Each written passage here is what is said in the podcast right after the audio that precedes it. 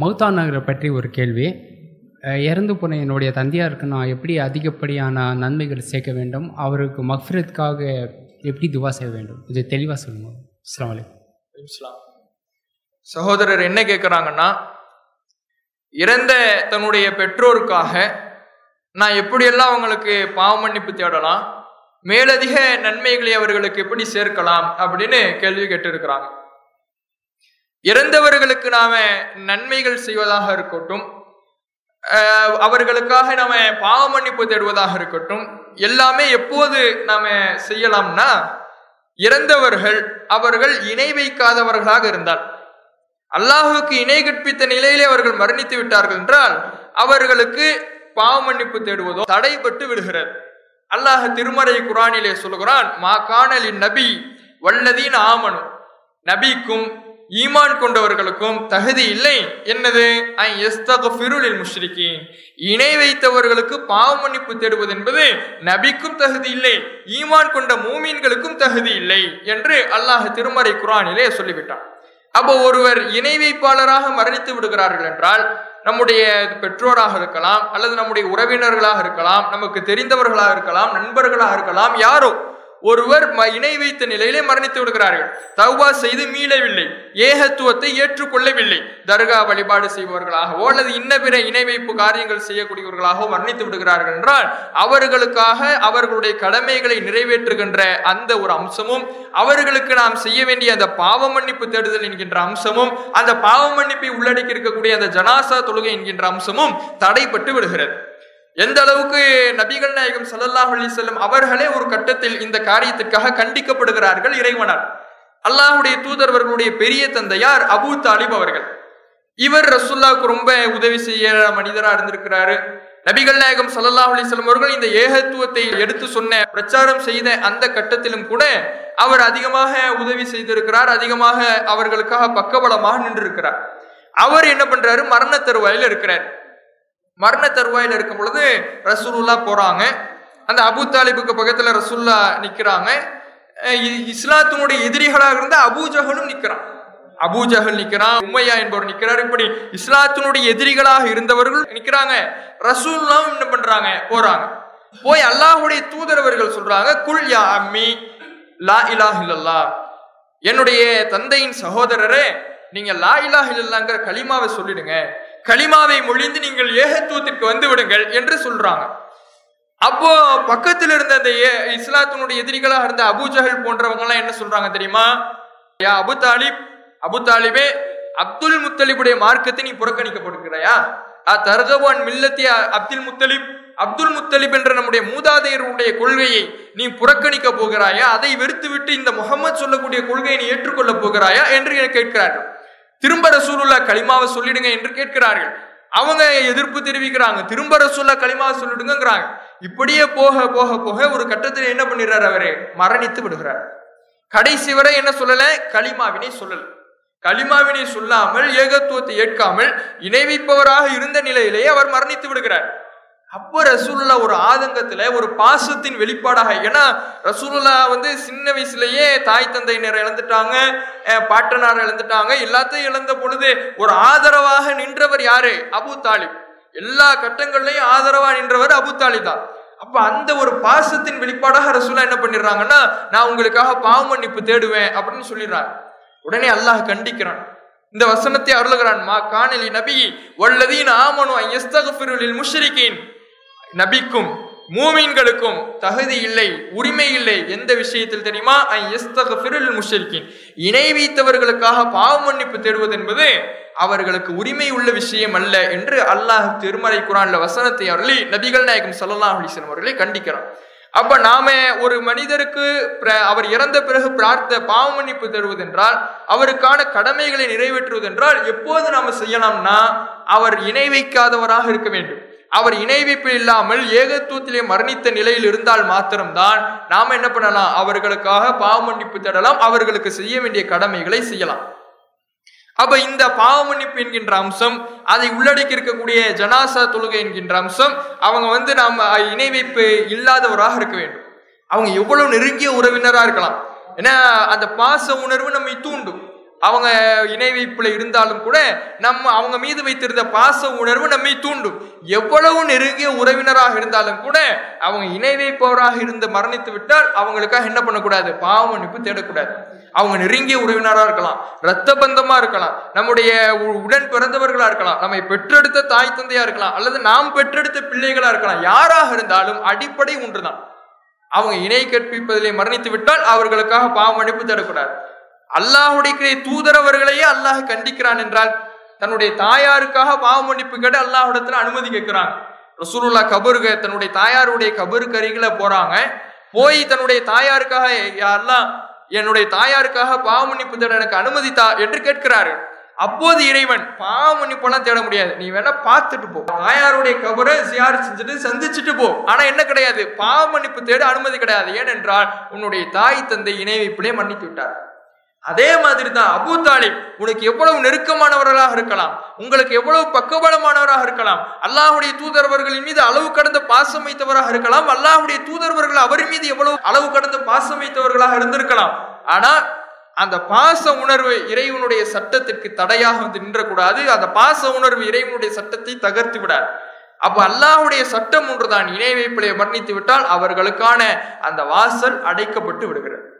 அவன் இணை வைப்பு இல்லாம ஏகத்துவத்துல மரணிச்சிருக்கிறாங்க அவங்களுக்காக என்ன பண்ணலாம்? அவங்களுக்காக இறைவனிடத்துல நம்ம சுவனத்தை வேண்டி அவங்களுடைய பாவங்கள் மன்னிக்கப்பட அல்லாஹ்விடத்துல பிரார்த்தனை செய்யலாம். அந்த நன்மைகள் அவர்களுக்கு மறுமையில கிடைக்கும். அல்லாஹுடைய தூதர் அவர்கள் சொல்றாங்க. ஒரு மனிதனை மூன்று விஷயங்கள் தான் பின்தொடர்கிறன.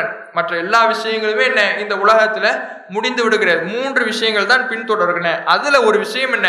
வலதும் சாலிஹும் எதிர் எதுலகு அவனுக்காக பிரார்த்திக்கின்ற அந்த இறந்த மனிதருக்காக பிரார்த்திக்கின்ற நல்ல பிள்ளை. இவர் செய்கின்ற அந்த பிரார்த்தனைகள் எல்லாம் அவருக்கு அதனுடைய பயன்கள் எல்லாம் கிடைக்கும் என்று அல்லாஹுடைய தூதர் அவர்கள் சொல்கிறார். அப்ப நாம நம்முடைய பெற்றோரோ அல்லது நம்முடைய உறவினர்களோ நமக்கு நெருக்கமானவர்களோ மரணித்து விட்டார்கள் என்றால் அவர்கள் ஏகத்துவத்தில் இருந்த நிலையில் மரணித்து விடுகிறார்கள் என்றால் அவர்களுக்காக என்ன பண்ணலாம் நாம? பிரார்த்திக்கலாம். இறைவா இவர்களுடைய பாவத்தை மன்னித்து விடு. இவங்களுடைய பாவத்தை எல்லாம் பொறுத்து சுவனத்திலே இவர்களை நுழைவித்து விடு. உயர்ந்த சுவனமான ஜென்னத்துள் ஃபிர்தோசி வழங்கு என்றெல்லாம் அவர்களுக்காக என்ன பண்ணலாம் நாம? பிரார்த்தனை செய்யலாம். அதனுடைய நன்மையை அதனுடைய பிரதிபலனை அல்லாஹ் நாடினால் அவர்களுக்கு என்ன பண்ணுவான்? கொடுப்பான். இந்த ஒரு பலன் அவர்களை பின்தொடர்ந்து செல்லும் என்று நபிகள் நாயகம் ஸல்லல்லாஹு அலிஸ்லாம் அவர்கள் சொல்லிவிட்டார்கள். அப்போ பாவ மன்னிப்பு தேடலாம் பிரார்த்திக்கலாம். அது ஒரு அம்சம். அடுத்தது என்ன செய்யலாம்? அவங்களுக்கு ஒரு விஷயம் கடமையா இரு ஆயிருக்கும் அவங்க ஒரு அவங்க உயிரோடு இருக்கும் பொழுது ஏகத்துவத்திலே அவங்க பயணிச்சுக்கிட்டு இருக்கும் பொழுது அவங்களுக்கு ஒரு மார்க்கத்தினுடைய கடமை கடமை ஆயிருக்கும் கடமையாகி அதை செய்ய வேண்டும் என்கின்ற நீயத்தோடும் இருந்திருப்பார்கள். ஆனா என்ன பண்ணிருப்பாங்க? திடீர்னு வஃபாத் ஆயிருப்பாங்க அப்ப என்ன பண்ணலாம்? இந்த கடமை அவர்கள் மீது இருக்கும் நிலையிலேயே அவர்கள் மரணித்து விட்டதின் காரணத்தினால் அவர்கள் சார்பாக அவர்களுடைய வாரிசுகள் அந்த கடமையை நிறைவேற்றலாம். இப்ப ஹஜ்ஜிங்கிற கடமை இருக்கு. இது எல்லாருக்கும் கடமையாகுமா? கடமையா? எல்லாருக்கும் கடமை கிடையாது. யாருக்கு கடமை? உடலாலும் பொருளாலும் சென்று வருவதற்கு யார் சக்தி பெற்றிருக்கிறாங்களோ இனிஸ்ததா இலகி சபீலா. உடலாலும் பொருளாலும் சென்று வர யாரெல்லாம் அந்த ஹஜ்ஜுக்கு சென்று வர சக்தி பெற்றிருக்கிறாங்களோ அவங்களுக்கு தான் என்ன? இந்த வாய்ப்பு இந்த ஹஜ் என்கின்ற கடமை ஏற்படும். அப்படி ஒரு வாய்ப்பை அடைந்து அப்படி ஒரு சக்தி இருந்து இந்த ஹஜ் என்கின்ற கடமை ஏற்பட்டுடுச்சு. ஹஜ்ஜுக்கு போகணும்னு இவர் நினைச்சிட்டார். இப்போ என்ன பண்ணிடுறாங்க? வஃபாத் ஆயிடுறாங்க இப்போ இவங்களுக்காக என்ன பண்ணலாம் நாம? ஹஜ் என்கின்ற வணக்கத்தை நம்முடைய தகப்பனார் அல்லது நம்முடைய தாயார் ஹஜ்ஜுக்கு போகணும்னு நினச்சிக்கிட்டு இருந்தாங்க. நியத்து வச்சாங்க. ரொம்ப விரும்பிக்கிட்டு இருந்தாங்க.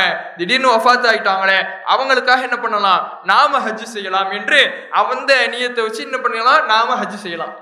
நபிகள் நாயகம் ஸல்லல்லாஹு அலைஹி இடத்துல இதே மாதிரி ஒருவர் வந்து கேள்வி கேட்குறாங்க. ஒரு பெண்மணி கேட்குறாங்க. ஒரு ஆண் ஒருத்தர் வந்து கேட்குறாரு. அல்லாஹுடைய தூதரே என்னுடைய தாயின் மீது ஹஜ்ஜி கடமையாக இருக்கும் நிலையிலேயே அவங்க மரணிச்சிட்டாங்க வஃத்தாயிட்டாங்க. இப்போ இப்ப நான் அவங்கள் சார்பாக அன்ஹா அவங்கள் சார்பாக நான் அதை நிறைவேற்றலாமா என்று கேட்கிறார்கள். நபிகள் நாயகம் சல்லல்லாஹ் அலிசன் அவர்கள் சொல்லுகிறார்கள் அல்லாஹுடத்தில் இது ஒரு கடனாக இருக்கும். அந்த அல்லாஹுடைய கடன் தான் நிறைவேற்றப்படுவதற்கு ஏற்றமானது என்று நபிகள் நாயகம் சல்லல்லாஹ் அலிசன் அவர்கள் அதை செய்வதற்கு அனுமதி தராங்க இப்போ ஒருத்தர் நம்ம நம்முடைய தாய் தகப்பனோ அல்லது நம்முடைய உறவினர்களோ நம்முடைய சகோதரர்களோ மரணித்து விட்டால் அவன் போய் என்ன பண்ணுவோம் யாராவது க- யார்கிட்டயாவது இவங்க கடன் வாங்கியிருந்தாங்கன்னா மரணிச்சவங்க கடன் வாங்கியிருந்தாங்கன்னா சொல்லுங்க நாங்க என்ன பண்ணுறோம்? வாரிசுகளாகிய நாங்க நிறைவேற்றி விடுகிறோம் அப்படின்னு சொல்லுவோம். எப்படி மனிதர்களுடைய கடனை நாம அடைக்கிறோமோ அதே மாதிரி இந்த கடமை இருக்கும் நிலையிலேயே அதை எண்ணி அவர்கள் மரணித்து விட்டார்கள் என்றால் அது அல்லாஹிடத்தில் ஒரு கடனாக இருக்கும். அந்த கடன் நிறைவேற்றப்படுவதற்கு மிக தகுதியானது. அதை நீங்கள் நிறைவேற்றலாம் என்ற அனுமதியை என்ன பண்றாங்க? நபிகள் நாயகம் ஸல்லல்லாஹு அலைஹி அவர்கள் நமக்கு தருகிறார்கள். அப்போ அந்த இப்படி கடமையாக ஒரு காரியம் இருந்து அந்த கடமையை நிறைவேற்றாமல் மரணித்து விடுகிறார்கள் என்றால் அப்போ அவங்களுக்காக நிறைவேற்றலாம். அதே மாதிரி நோன்பு. க நோன்பு கடமையா இருந்து நோன்பு பிடிக்க சக்தி எல்லாம் இருந்து நோன்பு பிடிக்க சக்தி இருந்தும் அவங்க என்ன பண்ணிடுறாங்க? விட்டுடுறாங்க. விட்டுட்டு பின்னால் பிடிச்சிக்கலாங்கிறாங்க. திடீர்னு என்ன பண்ணுறாங்க அதை பிடிக்கணும் அப்படின்னு எண்ணும் பொழுது மரணிச்சிடுறாங்க. அப்போ என்ன பண்ணலாம் அவங்க சார்பாக நாம் என்ன பண்ணலாம்? நோன்பு நோட்கலாம் இப்ப தொழுகை அது மாதிரி செய்யலாமா? தொழாம இருந்துட்டாங்க. அவங்க சார்பாக நாம தொழுமான்னு கேட்டா தொழுகைக்கு இந்த அனுமதி கிடையாது. ஏனென்றால் தொழுகை என்பது ஒவ்வொரு வேலை தொழுகையும் அந்தந்த நேரத்தில் முடிக்கப்பட வேண்டியதாக இருக்கு. தொழுகை என்பது இப்ப ஹஜ்ஜை பொறுத்தவரையில எப்ப என்றாலும் செஞ்சுக்கலாம். நோன்பு விட்டுட்டா கூட பின்னால எப்ப வேண்டுமானாலும் நோற்று கொள்ளலாம் என்கின்ற அனுமதி இந்த கடமைகளுக்கு இருப்பதை போன்று தொழுகைக்கு இந்த கடமை கிடையாது. நாமே உயிரோடு இருக்கின்ற நாமே ஒரு தொழுகையை விட்டுட்டோம்னா இப்ப மகரிவு தொழுகை கடந்திருக்கிறோம். இந்த மகரி தொழுகை ஒரு ஒரு தொழலை இவர் நாளைக்கு நான் அந்த தொழுகை விட்டுட்டேன். நான் எனக்கு நானே அதை என்னை நிறைவேற்றி விடுகிறேன். இது எனக்கு அல்லாவிடத்தில் ஒரு கடனா இருக்கும். அப்படி நிறைவேற்றலாமா? அப்படி நிறைவேற்ற கூடாது அதற்கு மார்க்கம் அனுமதி தரவில்லை இந்த கலா செய்வதற்கு மார்க்கத்தில் எந்த விதமான ஆதாரமும் கிடையாது. ஏனென்றால் ஒவ்வொரு தொழுகையுமே கித்தாபம் மௌக்கூத்தா நேரம் குறிக்கப்பட்ட கடமையாக இருக்குது. எந்த நேரத்திற்குள் தொழ வேண்டும் என்று ரசூல்லா சொன்னாங்களோ எந்த நேரத்திலிருந்து எந்த நேரம் வரை ஒவ்வொரு தொழுகைக்கும் நேரம் குறிப்பிட்டு இருக்கிறார்களோ அந்தந்த தொழுகையை அந்தந்த நேரத்திற்குள் நிறைவேற்றி விட வேண்டும். அதை தாண்டி என்ன பண்ண முடியாது? நம்மளால கலா செய்து கொண்டிருக்க முடியாது. அப்போ அப்படி இருக்கும் பொழுது தொழுகைக்கு என்ன கிடையாது? இந்த அனுமதி நமக்கும் கிடையாது. இறந்தவர்கள் சார்பாக செய்வதற்கும் அனுமதி கிடையாது. அப்ப மற்ற கடமைகளுக்கு இது போன்று அவர்கள் மீது கடமையாக இருக்கும் நிலையில அவங்க மரணிச்சிட்டாங்கன்னா அவங்க ஏகத்துவாதியாக மரணித்திருக்கும் பொழுது அவங்களுக்காக என்ன பண்ணலாம்? அந்த கடமையை அவர்களுடைய வாரிசுகள் அவர்கள் சார்பாக நிறைவேற்றலாம். வேறு என்ன செய்யலாம்? தர்மங்கள் செய்யலாம். தான தர்மங்கள். அதிகமான தான தர்மங்களை நம்முடைய பெற்றோருக்கு நம்முடைய தா தந்தைக்கு தன்னுடைய நம்முடைய தாயாருக்கு இந்த நன்மைகள் போய் சேர வேண்டும் என்கின்ற அடிப்படையில் தான தர்மங்கள் செய்வதற்கும் நபிகள் நாயகம் சொல்லலாம் அலைஹி அவர்கள் அனுமதி அளிக்கிறார்கள். அப்ப இதைத்தான் நபிகள் நாயகம் ஸல்லல்லாஹு அலைஹி அவர்கள் இவ்வளவுதான். சொல்லி தந்திருக்கிறாங்க பாவ மன்னிப்பு தேடலாம் பிரார்த்திக்கலாம். அது எப்போ? ஏகத்துவாதியா இருந்தால். அதே போல ஏகத்துவாதியாக இருந்தால் அவர்கள் மீது கடமை இருக்கும் நிலையிலே மரணித்து விட்டால் அவர்களுக்கான கடமையை நாம நிறைவேற்றலாம். தொழுகைக்கு இந்த அனுமதி கிடையாது. தான தர்மங்கள் செய்யலாம். இதான் நபிகள் நாயகம் சல்லா அலிஸ்லம் அவர்கள் சொல்லி தந்திருக்கிறார்கள். சில பேர் என்ன பண்ணுவாங்க? உம்ரா செய்வாங்க. உம்ரா வந்து என்னுடைய தாயாருக்கு இறந்த என்னுடைய தாயாருக்காக செய்கிறேன் இறந்த என்னுடைய தகப்பனாருக்காக செய்கிறேன் என்று செய்வாங்க. இதுக்கு மார்க்கத்தில் அனுமதி இருக்கான்னு கேட்டா இதுக்கு அனுமதி கிடையாது. ஏன் அனுமதி கிடையாதுன்னா உம்ராங்கிறது கடமையான வணக்கம் இல்லை. உம்ராங்கிறது என்ன? விரும்பினா செய்கின்ற சுண்ணத்தான வணக்கம். விரும்பினா ஒருத்தர் என்ன செஞ்சுக்கலாம் விரும்பினா விட்டு விடலாம். அப்படிங்கிற சுண்ணத்தான வணக்கம் தான் உம்ரா என்பது. அப்ப அது கடமையே ஆகாது முதல்ல. அது கடமையே ஆகாத பொழுது அதை இறந்தோருக்காக செய்யலாமான்னு கேட்டா அது நமக்கும் கடமை இல்லை இறந்தவர்களுக்கும் கடமை இல்லை. விரும்பினால் சக்தி இருந்தால் ஆற்றல் இருந்தால் பொருளாதார வளம் இருந்தால் சென்று வர உடல் ஆற்றல் இருந்தால் அதை செய்து கொள்ளலாம். அப்படி இருக்கும் பொழுது இறந்தவர்களுக்கு அது கடமையே இல்லாத பொழுது அதை செய்வதற்கு மார்க்கத்தில் அனுமதி கிடையாது. இன்னும் சில பேர் என்ன பண்ணுவாங்க? மரணித்தவருக்காக மூணாம் நாள் ஃபாத்தியா ஏழாம் நாள் ஃபாத்தியா நாற்பதாம் நாள் ஃபாத்தியா வருஷ ஃபாத்தியா இப்படி ஃபாத்தியா ஓதுவாங்க இருக்கும் பொழுது அவர் என்ன பண்ணியிருக்க மாட்டாங்க? தாயாரோ தகப்பனாரோ கவனிச்சிருக்க மாட்டாங்க. அவருக்கு உண்டான செலவினங்களை செய்திருக்க மாட்டாங்க. மரணிச்ச பிறகு சில காசை என்ன பண்ணுவாங்க? கொட்டி இறைப்பாங்க. அஜரத்துக்கு இவ்வளோ பூந்திக்கு இவ்வளோ அதுக்கு இவ்வளோ இதுக்கு இவ்வளோ என்று கொட்டி இறைப்பார்கள். அப்ப இப்படிப்பட்ட ஃபாத்தியா உதவிற்கு மார்க்கத்துல அனுமதி இருக்குதா?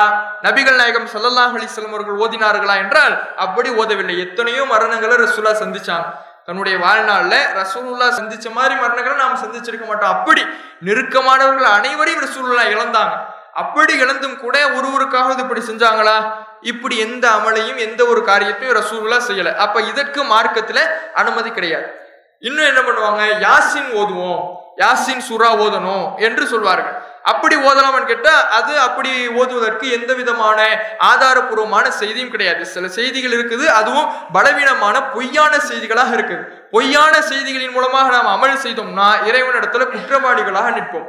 அப்போ யாசின் ஓதுவதற்கும் மார்க்கத்துல எந்த விதமான அனுமதியும் கிடையாது. இப்படி மார்க்கத்தில் இல்லாத பல காரியங்களை இறந்தோருக்காக இந்த சமூகத்தில் செய்து கொண்டு வருகிறார்கள். யாசின் ஓதுவது ஃபாத்தியா ஓதுவது என்று சத்தம் ஓதுவது என்று செய்து வருகிறார்கள். அதற்கு மார்க்கத்தில் அனுமதி கிடையாது. மார்க்கத்தில் அனுமதிக்கப்பட்ட காரியங்கள் எதுவோ கடமைகளாக அது இருந்து அவர் அந்த இறந்தவர் ஏகத்துவாதியாக மரணித்திருந்தார் என்றால் அதற்காக என்ன பண்ணலாம்? நாம அவர்களுக்காக செய்யலாம். அதை தாண்டி மார்க்கம் அனுமதித்ததை தாண்டி நாம் ஒரு காரியத்தை செய்கிறோம் என்றால் அது நரகத்திற்கு நம்மை இழுத்து சென்று விடும் அல்லாஹுடைய தூதர்வர்கள் சொல்லுகிறார்கள் மண் அமில அமலன் லைசபிஹி அம்ருனா ஃபஹுவரத்தன் யார் இந்த இஸ்லாத்திலே நம்முடைய கட்டளை நம்முடைய அங்கீகாரம் இல்லாத ஒரு விஷயத்தை செய்கிறாரோ அல்லாஹுடைய அல்லாஹுடைய தூதரவர்களுடைய அங்கீகாரம் இல்லாத ஒரு காரியத்தை செய்கிறாரோ அது அல்லாஹுடத்திலே மறுக்கப்படும் என்று நபிகள் நாயகம் சல்லாஹ் அலிஸ்லம் அவர்கள் சொல்லிவிட்டார்கள். அப்போ அதை கருத்தில் கொண்டு ஏகத்துவாதியாக இருந்தார் என்றால் அல்லாஹுடைய தூதரவர்கள் எதற்கு நமக்கு அனுமதி தந்திருக்கிறார்களோ அந்த காரியங்களை மட்டும் செய்யலாம். அல்லாஹ்!